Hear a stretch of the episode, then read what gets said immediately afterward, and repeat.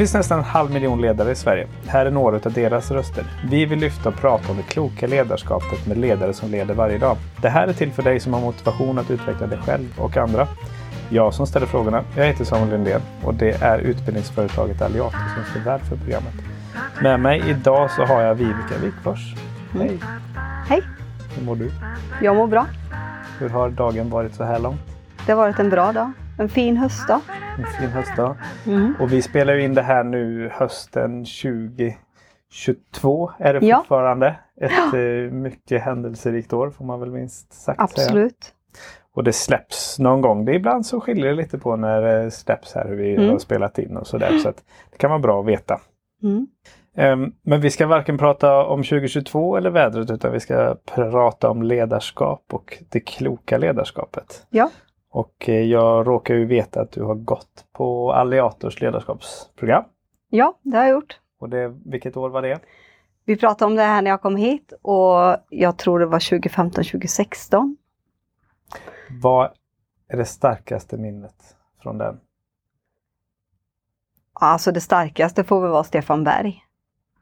En otroligt eh, sympatisk person. Eh, väldigt bra utbildare.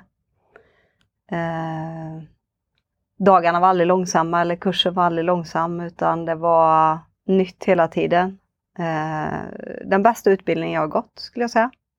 Nu får inte du betalt för att säga det. Det får jag inte, men, men eh, så är det. Och jag, jag delar ju den. Jag har ju själv gått eh, programmet och det var i mångt och mycket Stefans del och den här coachingen som gjorde att det var mycket som fastnade Mm. för mig och i mitt, mina tankar. Och för er som lyssnar på det här avsnittet så finns det första avsnittet i podden här med Stefan om man vill höra en dalmas prata. Ja. Vad bra! Nu ska du få berätta lite grann om vem du är och vad du gör till vardag- vardags på Habo Rostfria. Mm. Jag är då Vivica Wikfors, 45 år. Jag har två döttrar på 16 och 23. Jag bor i Ulricehamns kommun på en större hästgård. Jag har nyligen flyttat in i min nybyggda villa där. Som jag har byggt själv, som jag var byggherre för och ja, projektledare för. Jag har alltid varit väldigt, väldigt eh, driven. Och engagerad ideellt i Svenska Brukshundsklubben, i Svenska Ridsportsförbundet ända sedan tidigt tonår. Och nu senast så var jag ordförande i ridklubben i våran kommun med en ekonomisk förening med 300 medlemmar ungefär. Men ett uppdrag som jag avtackade mig i samband med eh, slutspurten här nu i mitt husbygge för det gick inte att kombinera, Nej. så kände jag. Jag har eh, tävlat med hund på elitnivå. Jag har tränat och tävlat med hästar hela mitt liv. Och jag har fött upp hästar i 20 år. Och ja, utöver det på fritiden så tycker jag om att gymma. Och sommartid så kör jag motorcykel. När jag hinner.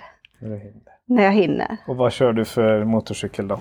Jag kör en Harley Davidson, en eh, full med glitter och bling. En vinröd. Den är ganska sänkt eh, för att jag är inte så lång. Det ser ju inte de i podden men eh, den är ganska sänkt så att jag når ner när jag kör den. Ja, häftigt. Det finns så mycket intressanta beröringspunkter kring detta. Eh, Mm. Och mina egna erfarenheter. Men jag skulle vilja göra en liten återkoppling till ett, eh, en tidigare inspelning som jag gjorde faktiskt idag. En annan ledare och hon sa att om man ska anställa någon ung driven talang idag så ska det vara en hästtjej. Ja, och, jag kan bara att- hålla med. Ja, och då vill jag, för det sa inte vi i podden, det sa vi i eftersnacket. Tyckte jag var Ja. lite intressant. Och varför säger hon så och varför säger du så? Ja, jag ska försöka hålla det så kort jag kan då, men eh, de här tjejerna som är i stallet och jag har ju haft ganska många tjejer hos mig i stallet nu genom åren och, och från början var jag ju en liten tjej själv. Hästarna väger runt 500 kilo. De eh, svara på små signaler. Eh, folk som inte håller på med häst, de tycker de är ganska läskiga för de tycker de är väldigt rädda för saker. Det är de inte, men du måste kunna läsa dem väl. Du måste kunna hantera den här muskelstyrkan. 500 kilo som inte vill blir väldigt farligt. Så du måste lära dig att tyda signaler och visa ett tydligt ledarskap med ett väldigt, väldigt lugn. Du får inte vara stressad, du får inte gå upp i puls. Och du måste vara väldigt tydlig och du får inte vara rädd. Du måste vara ganska tuff uh, i och våga visa vem du är och var du står. Och utöver det så är det tungt jobb i stallet. Alltså fysiskt tungt jobb. Och de här små tjejerna de lyfter eh, vattendunkar på 25 kilo och de kör skottkärror och det spelar ingen roll hur lerigt det är eller hur regnigt det är. De lär sig att eh, man går inte från punkt A till punkt B utan att, att ha någonting i händerna, ha någonting med sig. Så man är effektiv och arbetsam hela tiden för att få den här stunden på hästryggen sen och rida. Mm. Och det är väl jätte... Du målar upp den bilden så himla fint för det, det är en timme på hästen och det är åtta timmar jobb. Mm. Mm. Det är det. Så att jag tror att det, det skolar väldigt. Du, du det, det, det, är en tuff men hjärtlig miljö. Eh, du har lätt för att ta olika chefer och ledare framåt sen också. För du blir ju ledd, det är, det är fasta rutiner, det är regler du måste följa och följer du dem inte då blir du tillsagd direkt för det är ingen i stallet som riskerar att en liten tjej kommer i kläm eller skadar sig och så vidare. Så att man lär sig att följa eh, regler och rutiner också. Och hinna göra läxor och gå till skolan eller då jobbet och så vidare. Så man blir väldigt effektiv. Mm, det låter som, det var ett väldigt bra och utförligt svar. Jag tackar ja. så mycket för det. Och det är så kul när man kan ha Ehm, det vet ju inte ni som lyssnar på de här poddarna men eh, försöker samla och göra ett par inspelningar vid samma tillfälle. Och det är så himla roligt när man kan hitta de här sakerna som sägs i den ena som sen så återspeglar sig i det ja. andra avsnittet. Och mm. För ledarskap är ju otroligt individuellt men samtidigt så finns det ett antal saker som är allmängiltiga ur den kulturen mm. och kontexten vi sitter då. Men eh, vi släpper hästtjejerna. De kanske dyker upp här senare, det får vi se. Och så skulle jag vilja höra lite grann om Habo Rostfria AB. Det låter ju som att det ligger i Habo att man gör någonting som är rostfritt. Så. Ja, eh, så är det. Jag jobbar där som CEO sedan tre år tillbaka. Eh, Habo Rostfria är ju då en specialist och helhetsleverantör på legotillverkning i plåt. Och det är inte bara rostfri plåt. Lite som ägaren säger att eh, Habo plåt var upptaget så det blev Habo rostfria. Eh, men vi gör en hel del i rostfritt också. Och vi gör prototyper och eh, småskaliga serier inom eh, tillverkningsindustrin, lego, inom rostfria inredningssystem, livsmedel. Vi jobbar mycket inom miljö, avfall, vattenrening och i vattenrening är det ju väldigt mycket rostfria mm. system. Så att det rostfria är ju med där hela tiden. Vi har även eh, fordon, inte så mycket fordon men det bubblar upp lite, det är bubblare hos oss kan man säga. Och vi har lite service och eftermarknad. COO, Chief of Operations. Yes. Mm. Och då är man mer precis? Man är i svenska termer kanske det man kallar för platschef, fabrikschef. Eh, jag har eh, tjänstemän och jag har kollektivare och jag har det yttersta ansvaret för att produktionen rullar. Eh. Bra, tydligt. Mm. Det är inte alla som vet vad det betyder och då ska vi ta nästa fråga som jag definitivt vet att alla inte vet vad det betyder. Och det är att ni med legotillverkning får man inte bygga lego. Nej. Nej. Vad gör man när man legotillverkar någonting då? Vi har ju inga egna produkter utan kunderna kommer till oss med en idé eller en eh, en produkt som de vet väldigt bestämt vad de vill ha och eh, vi hjälper till att förverkliga detta genom eh, konstruktion och beredning. Vi tillverkar, vi tar fram ritningar om inte de finns. Vi gör egentligen hela ledet in-house och det vi inte kan göra hos oss, då har vi underleverantörer som hjälper oss med det. Och sen levererar vi kanske en färdigmonterad lackerad produkt till kunden eh, om det är så att man önskar lack på det. Så det kan i princip vara så att kunden kommer och har en idé ja. och det slutar med att kunden sätter på sin logo men ni har gjort allting däremellan? Ja. Så kan det ofta vara. Mm. Eh, då har vi koll på CEO, vi har koll på legotillverkning ja. och vi har koll på att rostfritt inte bara är rostfritt som ni håller på med. Hur hamnade du i, i den här branschen? Ja, eh, jag hamnade i den här branschen för många år sedan när jag gick in i industrin. Och eh, då gick jag in och jobbade på golvet i industrin. För jag behövde ett jobb som var 7 till 4. Med eh, ordning och reda med löner, scheman och så vidare. Jag kom från en annan bransch innan som inte var sån. Och därifrån så har jag jobbat mig uppåt. Och det är någonting som jag tycker är fantastiskt med industrin. Det är att man kan komma och jobba sig upp. Det går att titta på väldigt många tillverkande industrier på vem som sitter på vd-posten som produktionschef och så vidare och fråga om deras bakgrund. Och det är eh, många som inte har gått högskola eller haft föräldrar som har banat väg för dem, utan de har jobbat sig upp. Och det har jag gjort, så där började jag. Och jag har tackat ja till alla utbildningar som har getts, kurser. Jag gick vidare och utbildade mig till mättekniker. Var mycket här i Göteborg och utbildade mig till mättekniker. Jobbade som det i ett par år och inom kvalitet. Och sen har jag alltid haft ledarskapet med mig på min fritid. Och sen så började det gifta ihop sig även på mitt arbete. Jag började leda och fördela lite arbete. Och sen Sen var jag fast. Och sen var du fast? Sen kände jag att det är det jag vill göra. Ja. Jag tyckte det var jätteroligt. Um, är det de egenskaperna som har tagit dig dit du är nu? Du, jag tolkade dig, eller du var väldigt tydlig med att du säger ja till saker. Mm. Liksom, är det det, eller vad är det för andra kvaliteter som du tror att dina chefer har sett i dig genom åren?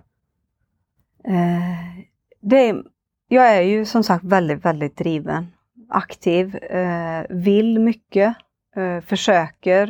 Eh, man får göra uppoffringar om man vill någonstans. Eh, jag tänker att man, det tar emot lite och då får man försöka lite till. Eh, man får omge sig med personer som eh, hjälper till och lyfta en. Alltså man får hitta mentorer och, och förebilder och följa. Och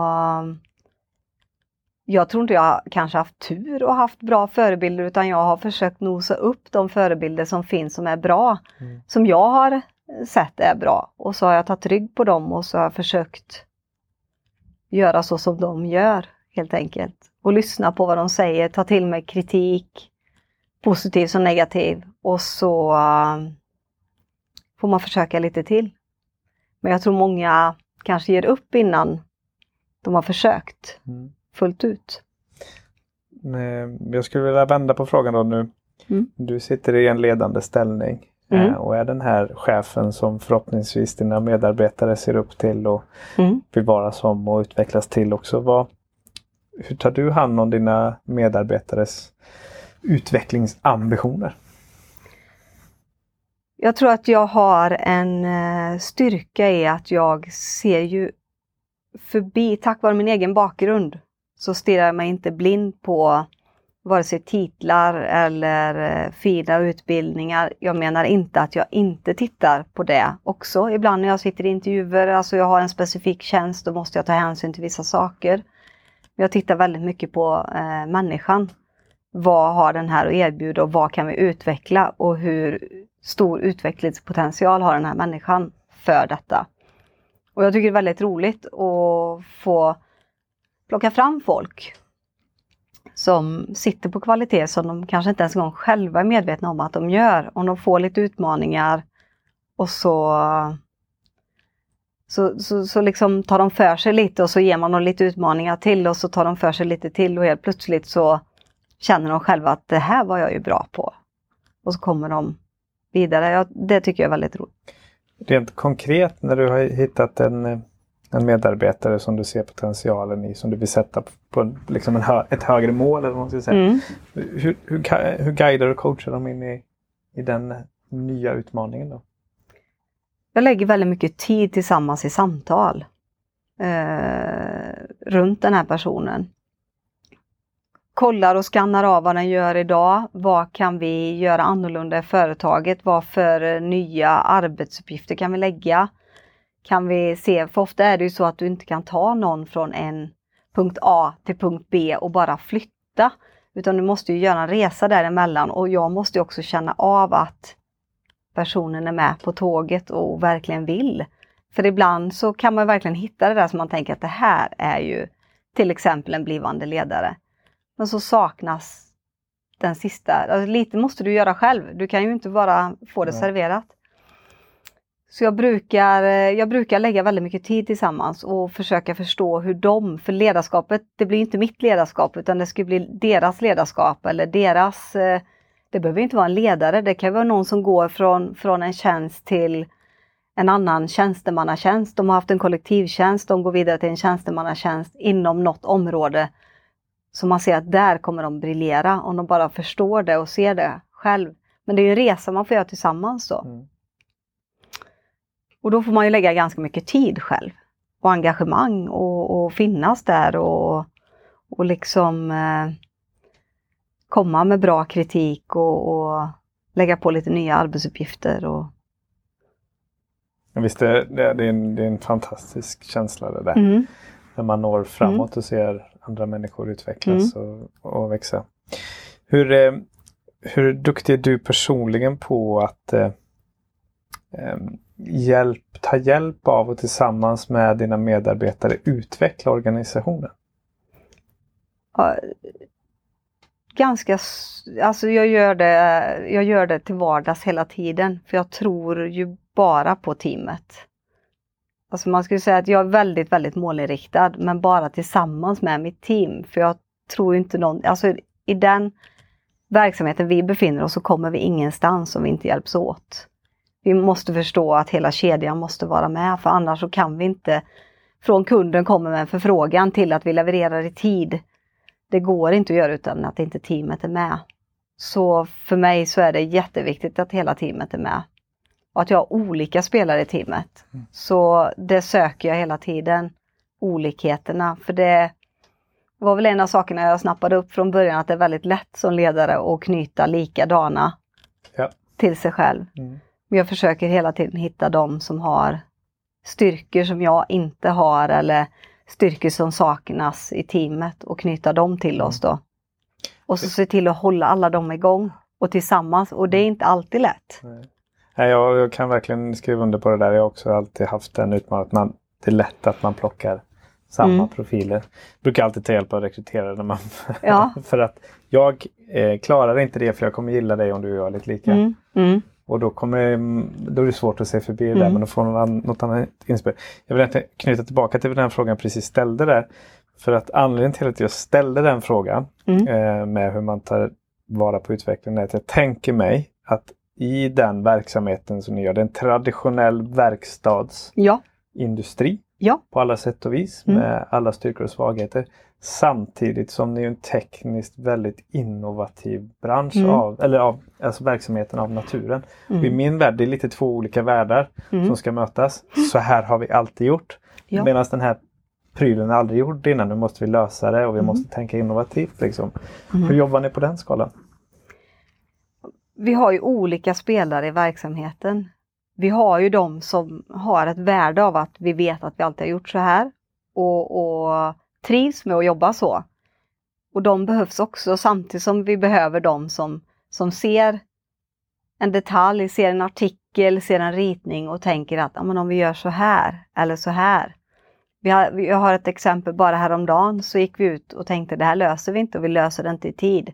Och, och står och har ett samtal med en person som säger så här, men om vi, om vi bara tänker om, vi gör så här istället. Och, och då, då, då fick ju den medarbetaren vara med och tycka till. Det, det, liksom, det löser inte vi för att vi sitter inne på kontoret eh, och, och diskuterar det här utan vi går ut och samtalar med någon i gänget som vi vet ja, kanske tänker utanför boxen Mm. eller har kan hjälpa till i, i, i att ta oss framåt. Där måste man ju hålla prestigen väldigt långt borta för att kunna hantera det. Och jag tror, eh, jag vill nog sticka ut hakan och säga att jag tror att jag har väldigt lätt för det, för jag kommer därifrån själv. Mm. Jag har gjort den resan själv, så jag vet hur det är att stå och jobba där själv och sitta på idéerna och kan inte någon bara lyssna. Så för mig så är det väldigt nära att gå Mm. och, och, och hitta lösningarna på golvet Så, men, tillsammans. men om mitt svar till dig är det går inte, vad händer då? Det finns inget som heter går inte. Det finns bara något som heter vill inte och det kan man ändra på. Mm. Man, eh, jag brukar säga allt man vill man kan man och det tar bara emot lite ibland och då försöker man lite till. I den världen som jag jobbar i så där finns det inte, går inte. Kundorden har kommit in och kunder vill ha sina grejer och vi måste lösa det. Och vi gör det och oftast på ett eller annat sätt. Och då får jag ställa en annan fråga då när du säger det på det sättet. Mm. Det är ju en, det är en ganska tuff press att jobba under dig då, under de förutsättningarna, eller hur? Ja, det kan det säkert vara till viss del, men hela företaget som jag jobbar på nu eh, bygger ju på att vi tar in någonting och har vi sagt ja till kunden så har vi committat till kunden att vi löser det på något sätt. Vi får bara man får se förbi titlar i företaget. Man går till den personen som kanske har den här erfarenheten sedan innan. Eh, den kanske inte jobbar med det idag. Då går man till den personen och frågar eller eh, för det handlar aldrig om att en person ska stå och lösa det. Det kan vara killen på logistiken som har en lösning.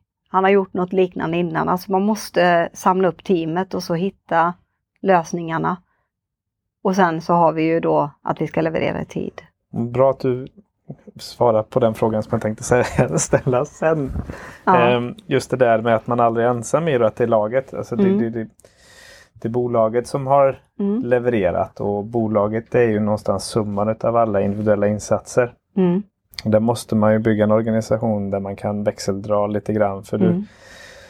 hur mycket du än vill så har ju alla dina medarbetare också en vardag, en verklighet och någonting som händer där borta hemma vid som gör att man Mm. kanske inte alltid kan prestera där heller. Då tycker jag det är väldigt viktigt att man har den tydligheten. För leveranskravet försvinner ju inte. Det går inte att förhandla bort. Nej. Det går att förhandla bort någon vecka Mm.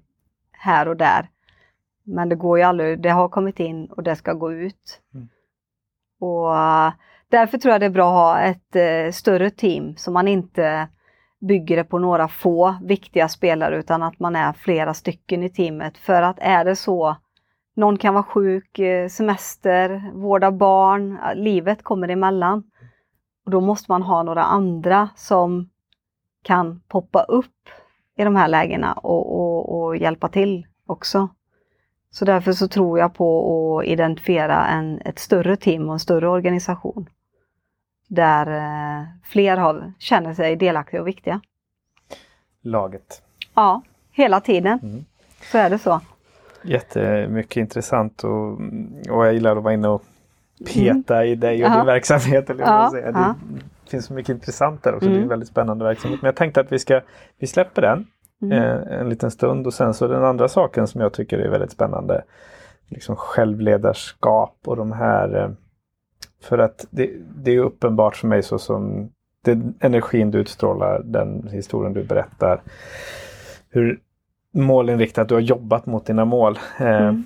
Du är uppenbarligen duktig på självledarskap och sen så gav du dig själv då den här utmaningen som vi touchade i början att bygga ett nytt hus. Mm. Jag har också gjort den eh, resan. Eh, min förutsättning in i det är att jag har eh, ingenjör inom byggsektorn. Så jag kunde allt Vilken det här. fördel, säger Ja, jag. exakt. Ehm, jag skulle aldrig råda någon att göra det jag gjorde för jag vet hur jobbigt Mm. det är och det är först när man är ute på andra sidan som man kan njuta av det.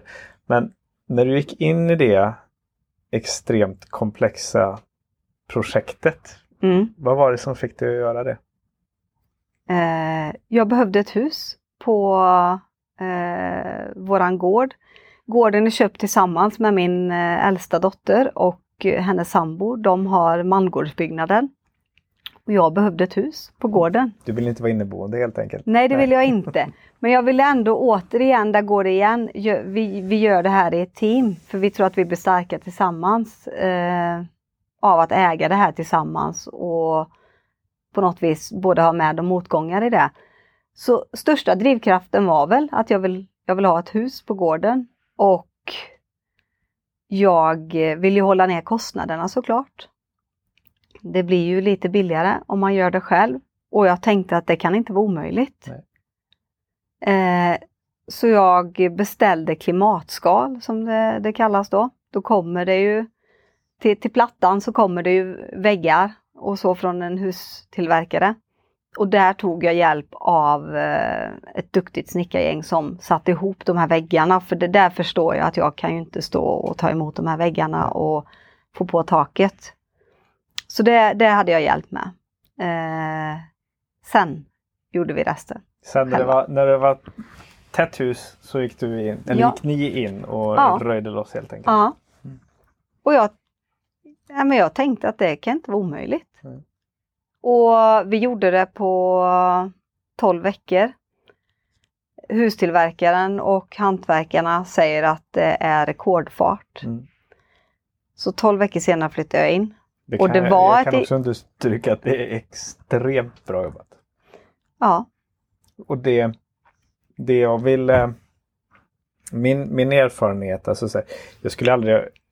Alltså det är ett fantastiskt roligt projekt men det som de flesta missar är ju mängden beslut du måste fatta i tidigt skede. Mm. För det är så otroligt många som är beroende av det för att processen ska fungera. ja. Och det är en väldigt komplext sammansatt produkt. Det är en stor legotillverkning i ett hus. ja liksom. det kan man säga. Och många olika hantverkare som är vana kanske att jobba Mm. under en totalentreprenad. Ja. Och då ska de istället ringa mig som sitter på av och rostfria. Mm. Och jag ska ge ett tydligt budskap när de står i sina funderingar.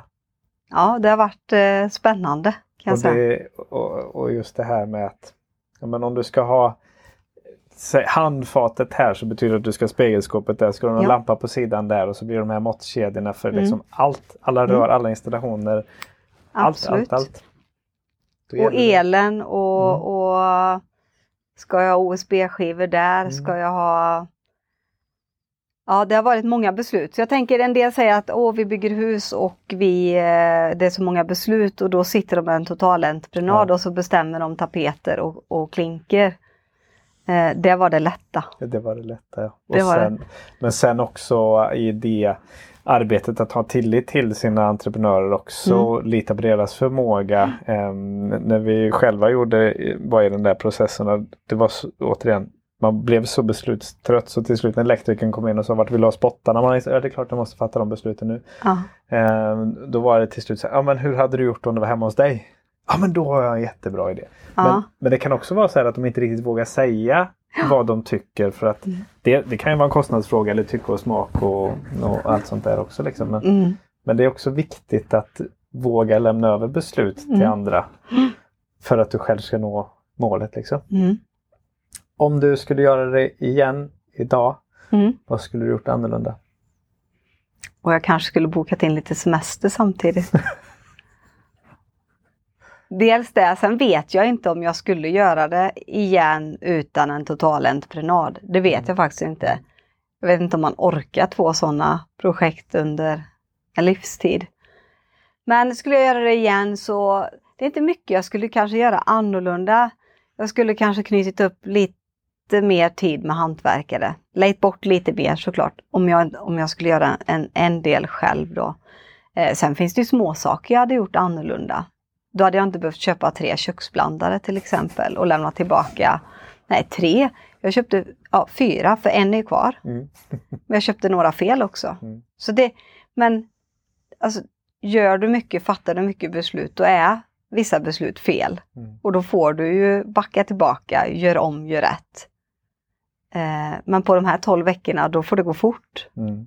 Ja men då är det viktigt och speciellt de sista åren med leveranstider och allt Ja. sånt där som har påverkat. Och, Det har varit en utmaning. Eh, att få tag i material Mm. och, och få hem i tid och jaga hem.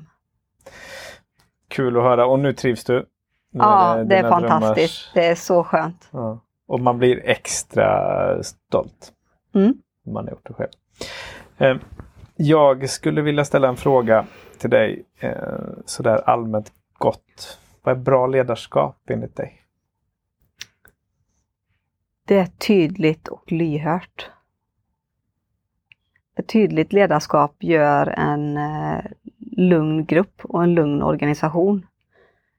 Eh, men det är också viktigt att vara lyhörd och lyssna på, för det är inte alltid det som sägs som sägs, utan du behöver lyssna och, och ta in det och fundera innan, innan du dissar någon eller tycker att eh, det här var nog inte bra eller så här kan vi inte göra utan ehm,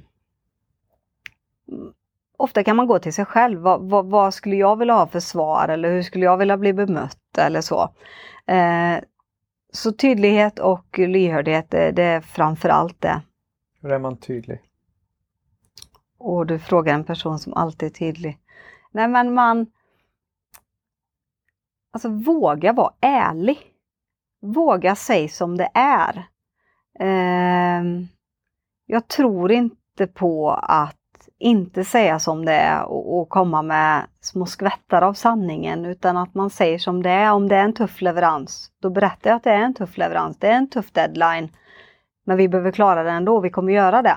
Eh, jag kommer staka ut vägen liksom och vi kommer lyckas. Mm. Men det, då, då upplever ju jag ofta att min organisation blir lugna med att de vet att så här är det, det är tufft men vi, hon säger att vi kommer fixa det och då gör vi det.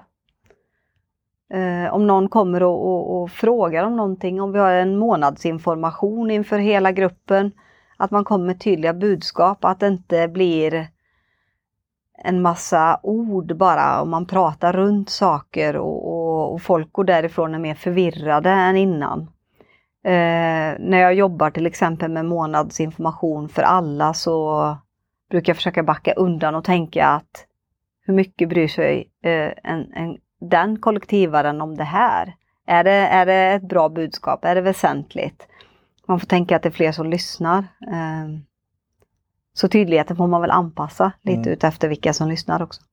Mm, och Tydlighet är eh, svårt för att det är, så, det är så lätt att man själv vet vad som är tydligt eftersom mm. man har tänkt det själv, eller hur? Ja. Det låter så himla bra i huvudet. Ja, det gör det ofta. Så ska det tas emot av någon också som inte har alls den bakgrundsinformationen som du sitter mm. på i din roll och sådär. Um, för det kan också uppfattas som orättvist och mm. ogrundat och sådär också. Så därför gäller det, mm. du, du var själv inne på det, att vilken information är relevant men ibland mm. kan du inte vara tydlig om du inte har rätt bakgrundsförutsättningar för att förstå Nej. budskapet som sänds också. Liksom. Eh, och då, enligt mitt sätt att se det, då måste den andra delen, för att kunna vara tydlig så måste det kompletteras med tillit i organisationen. Mm. Att det som utelämnas, man måste ändå lita på att det finns en anledning så att jag förstår, mm. även om jag inte förstår, det är tydligt kommunicerat så är det inte säkert man förstår men jag litar på dig. Och för att vara, inte vara en chef i det läget och bara vara tydlig och ge ett tydligt budskap så behöver man ha med sig hjärtat också. Mm. Du ser ju om du står och läser gruppen så ser du lite ibland hur saker och ting landar. Mm. Och om man tar in det så kan man ju också eh, förtydliga budskapet eller förklara mer mm. eller och även fråga. Absolut, fråga är det Har vi frågor här? Eh, finns det något mer vi behöver ta fram? Finns det mer information som ni behöver ha? Mm. Och så vidare. Det var tydligt. Mm. Det var bra. Du får godkänt på den frågan. Ja, tack! Vem är jag att döma? Nej, det är, ju, det är ju det som är så himla roligt med ledarskap för att det finns otroligt mycket teorier och mm. filosofier men till syvende och sist så handlar ett gott ledarskap om mötet mellan individerna. Mm. Som man någonstans ska inom situationstecken då utöva ledarskapet på. Mm. Och det måste alltid anpassas. Vi är ju bara människor brukar jag säga. Mm. Alltså vi är bara människor men vi är väldigt olika som människor mm. ändå. Eh, hur det landar och, och man, man, kan vara ganska säker på att det landar inte hos den andra så som det landar Nej. hos mig. Det kan man vara helt säker på. Ja. det... Och de hör inte det jag alltid säger utan det blir ett annat. Mm. Det kan landa på ett helt annat sätt. Hur känner du att ditt ledarskap har förändrats under din ledarkarriär? Ja, jag tror ju på det här med att träna. I, i allt. Eh, det är ju det jag har gjort hela mitt liv. Eh, jag har tränat individer. Eh, jag tränar mig själv. Jag tror att det ständigt utvecklas. Jag tror att man är på en utvecklingsresa och är man öppen för det så är, pågår det hela livet. Um, så jag tror man tränar sitt ledarskap dagligen. Mm.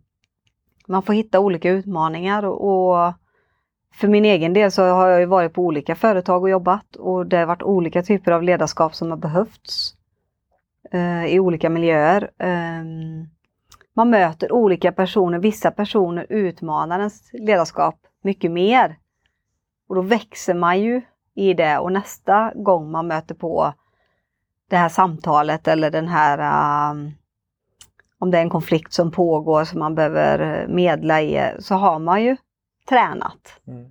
Och man har gått hem och reflekterat. Och det är väl det mycket jag använder min fritid till att i bakgrunden eh, reflekterar man över dagen eller över eh, samtalen man har haft och så vidare. Mm. Gäller det inte gräma sig bara allt för mycket? nej, nej men det, det, då tror jag inte man kommer framåt nej. utan man får, eh, men man får inte vara rädd att gå tillbaka och säga att man hade fel eller be om ursäkt nej. eller säga att du jag kanske inte var så tydlig här eller jag kanske inte lyssnade på dig fullt ut. Utan eh, kan vi ta det igen eller kan vi ta ett samtal till eller vi följer upp samtalet igen. Det där är svårt för många. Mm. Men det får man inte vara rädd för, Nej. för att det är ju där man utvecklas också i de samtalen. Att inte vara rädd för de svåra samtalen, för det är de som ofta är de bästa samtalen mm. sen. Men jag tänker, vi knyter an till det du sa precis. Um, att gå hem, inte gräma, reflektera över någonting som inte blev så där jättebra och kunna ta ett omtag på det och de facto göra det på ett konstruktivt och bra sätt. För att i 99 fall av 100 så vet ju den personen på andra sidan också att det inte var bra. Eh, mm. och har ju mm. med sig sina tankar hem också. Mm. Jag tror att det är väldigt eh, lätt att man båda knyter handen i fickan och så mm. låtsas man som att det regnar. Liksom. Men då blir det ju heller ingen utveckling. Liksom. Nej. Så eh, har du något tips till det? Liksom? Hur, hur, eh, hur ska man göra när man hamnat i det där? Det blir tokigt, man går hem. Ja, men jag, brukar, jag brukar ofta svara, det vet de som jobbar i min närmre krets, jag brukar ju ofta svara att eh, jag sover på saken. Så mm. kommer jag tillbaka. För då har jag vare sig sagt att jag tycker din idé eller den här, vad det nu än är, inte bra. Eller jag tycker den är bra utan vi, vi, vi, vi sover på saken. Jag brukar alltid säga så till dem jag intervjuar på anställningsintervjuer att hur den är, hur bra den känns, så vill jag att du går hem och fundera på det här för det kostar både din och, och våran tid om du tar ett jobb här och så var det inte riktigt det jobbet du ville ha. Så jag vill åtminstone att vi, vi sover på saken en natt. Mm. Och det handlar ju lite om att reflektera. Med all sannolikhet så kommer den personen gå hem och prata med någon närstående och mm. ta ett varv till och liksom mm. Mm. få ytterligare input och ta hjälp i den reflektionen. Så, att, mm. eh, så jag brukar ofta uppmana till det. Och jag är ju en, som sagt en person som fattar mycket beslut och jag kan vara väldigt snabb. Och jag har behövt träna på det här själv. Att sova på saken? Ja. Mm. Och, och, det är väl en utveckling mm. i ledarskapet. Mm. Att jag väldigt ofta gör det. Mm. Jag, jag, fattar inte de snabba besluten som jag gjorde i början av mitt ledarskap jag trodde kanske att man alltid måste komma med svaret med en gång eller nu måste jag fatta ett beslut och nu måste det hända grejer här och jag måste visa framfötter och så utan eh, det gör ingenting om det, det går något varv till innan. Och det, det är en utveckling som jag tror dels har det med hur man utvecklas som ledare och sen är det nog någonting som kommer med åldern också. Ja. Att ju mer erfarenhet mm. man har desto... Det brinner ju väldigt ofta, eller hur? Det är lite ja. den känslan man har. Men det är väldigt sällan som någonting brinner ner på riktigt. Mm. Um, och risken är att man... Det är ju min... Och jag skriver under på den svagheten hos mig själv med att man vill att, att det ska gå fort. Mm. Jag tror nog inte att... Det är sällan det är förhastat men det hade inte mm. gjort någonting om det gick en, att sova på saken en natt. Liksom. Nej. För man får lite andra infallsvinklar, det hinner hända väldigt mycket. Och, och ofta så har man ju någonstans under den här, om man ska säga att det är ett dygn eller om det är fler, men man har backat ifrån mm. frågan. Man har gjort något annat emellan och man kommer tillbaka och då ser man på saken mm. med andra ögon kanske. Och det är ju exakt samma sak som händer i, om vi tillbaka till det vi pratade om innan, liksom innovationen och driften i mm. verksamheten. Det här mm. Utvecklas kontra så har vi alltid gjort. Mm. Även den typen av utmaningar får, Mm. kan behöva ligga till sig lite grann innan man Mm. ser vad man ska göra och vad som är den rätta grejen. Mm. Och så när man står där och då kommer på det så är det så självklart så att det är pinsamt, eller hur? Ja, ibland kan det vara så. Absolut. Ehm, du, eh, jag, jag tänkte att du skulle få prata lite grann om framtiden. Jag tycker det är kul att få ehm, spekulera lite grann Mm. hur ni ser på framtiden. Vi har ju 2022 ett år som har eh, inneburit extremt mycket upp och ner på väldigt, väldigt många olika sätt. Liksom. Mm. Eh, med det sagt så är det omöjligt att spana in i framtiden. Liksom. Men Mm. vilka trender som ni ser nu tar ni med er framåt? Utvecklandet av bolaget. Ja, företaget har ju befunnit sig i en eh, förändringsfas sedan jag anställdes. Vi har jobbat väldigt mycket med eh, mm, små och stora förändringar för att kunna växla upp som företag. Eh, vi har ökat eh, omsättningen, vi har ökat i personal, eh, men vi vill ju också inte växa för fort. Så vi får med oss organisation, vi får med oss eh, eh, personalstyrka, maskiner och även vinsten såklart. Då. Mm. Så det har varit många utmaningar och det är många utmaningar och som du säger så har det kommit nya nu med eh, att vi kanske tittar en del på, om jag pratar bara personal, man tittar på var bor folk när de söker. För att kunna se långsiktigheten i att man kanske inte kommer vilja åka så långt. För vissa typer av tjänster, vi har ganska mycket kollektivpersonal, eh, de kanske inte är så sugna på att åka så långt utan de, de, man kanske ska leta mer lokalt. Eh, vi jobbar ju med, med energin. Vi ser över eh, belysning i lokalen, eh, hur är maskiner på, hur är de av? Släcker vi överallt? Har vi ventilation som står och går när vi inte är någonstans? Mycket energiprat, det blir det ju. Eh, vi har fått våran eh, fastighetsägare att satsa på en solcellsanläggning Mm. som håller på att monteras nu och kommer att hålla på till nästa år. Vi eh, tittar på vilka segment, kundsegment. Vi har ju sorterat lite kundsegment. Det vart det lilla företaget ett tag och eh, vi har kanske sorterat bort vissa mindre kunder och vi kanske har renodlat lite mer mot andra. Till exempel miljö, avfall, vattenrening. Det är en stor del över hela världen. Mm. Hur man hanterar miljö och avfall. Eh, vattenreningsverk är jättestort. Eh, hur man renar vatten. Man, vi tittar på att satsa på rätt branscher framåt. Och jag har ju en bakgrund i fordonsbranschen och det är där jag varit och jag var glad att jag inte var där när eh, covid slog till. Jag hade ju inte, jag hann ju inte vara ifrån så länge. Jag, jag började ju alltså januari 20 på Haber Rostfria. Mm. Mm. Hade jag varit kvar i fordonsbranschen då hade det slått tvärstopp. Men det gjorde det inte i våra blandade kundsegment. De blev påverkade men vi blev inte påverkade så stort Nej. på en gång. Och det är, det är också en lärdom att ta med sig att det kan vara bra att ha lite blandade branscher Mm. Framåt. Så det är mycket prat om framtiden. Växa i lagom takt, vad behöver man ha med sig? Framförallt organisationen. Vi, är, vi profilerar oss som ett kompetensföretag. Eh, Då sitter ju kompetensen i personerna. Även om vi måste ha bra maskiner med oss, men någon måste ju förstå sig på maskinerna och, och artiklarna vi gör. Så det är mycket prat framåt. Var man ska vara och jobba och hur. Eh, även det här med transporterna. Det har varit kaos i transportbranschen. Mm. Det kan vara kaos att få tag i, i de här större bolagen. Vi har vänt oss till mindre aktörer som är mer lokala. Eh, och jag tror det är ditåt vi går, Mm. att det blir mer lokalt. Alltså inom Sveriges gränser. Vi har faktiskt blivit av med några av våra konkurrenter i, på andra sidan Östersjön och så, Mm. för, för kunderna vågar inte lägga eh, jobben där utan de lägger det här hemma. Eh, det är ju positivt Mm. för oss. Mm.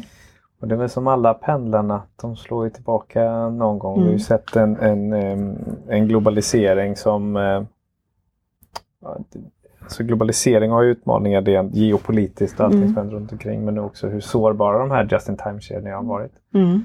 Och det, det du säger, det hör jag ju i princip alla andra säga också. Liksom. Mm. Men, men hur ska vi ur ett resursekonomiskt perspektiv men Mm. också med, med kontroll, kvalitet, tillit. Det är så extremt mycket som sammanfaller. Mm. Och när transportkostnaderna har blivit så mycket högre, ja, men då blir ju inte tillverkningskostnaden lika tungt i den här Mm, mixen nej. heller. Liksom. Så det kan ju vara bra för Sverige. Men då måste vi också ha energi som gör att vi kan Ja. ha det här. Mm. Mm, det var mycket kloka spaningar från din sida där. Jag skulle ändå vilja... Där sprang tiden ifrån oss som alltid. Det är ju, jag är Mm. dålig på tidspassning uppenbarligen. Men, men snabbt. Hur ser ni till att attrahera talanger nu? Vi jobbar väldigt brett. Jag tittar på unga personer som inte har fått en chans på arbetsmarknaden, men som vi tar in på intervju och har eh, rätt personlighet som vi kan utbilda. Vi vänder oss till utbildningsföretagen. Vi har samarbete med eh, gymnasieskola, tar in lärlingar och vi eh, letar brett på alla sociala medier, eh, öppna för och det går åt mycket intervjutid nu Mm. för att hitta rätt eh, personer. För det är svårt med folk idag. Mm.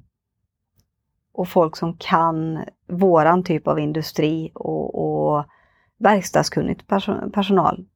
Så det du, det du sa egentligen är att det, det är svårt att attrahera så ni får söka upp och Ja, uppsökande utbildning. verksamhet och eh, våga ha det här lärlingstänket. Mm, mm. Så de får komma in och lära sig av de eh, goa gubbarna och gummorna vi har hos oss. Bra, då krävs Mm. det ett eh, aktivt ledarskap och nu får du inte svara på den. Nej. Sista, för nu är våran tid idag slut och då tänkte jag bara fråga eh, sista här då, hur gör man för att komma i kontakt med dig då?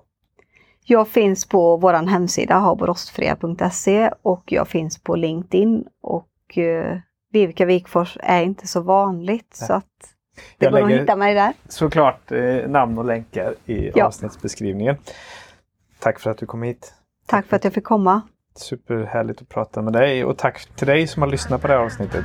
Ehm, glöm inte bort att prenumerera på podden så blir du aviserad så snart vi släpper nya avsnitt. Vill du veta mer om hur du kan utveckla ditt eget ledarskap så rekommenderar vi båda två varmt ett besök på alliator.se. Eh, man kan alltid ringa Stefan och Ja. prata med honom. Ja. Eh, fantastisk coach. Stort tack och på återhörande.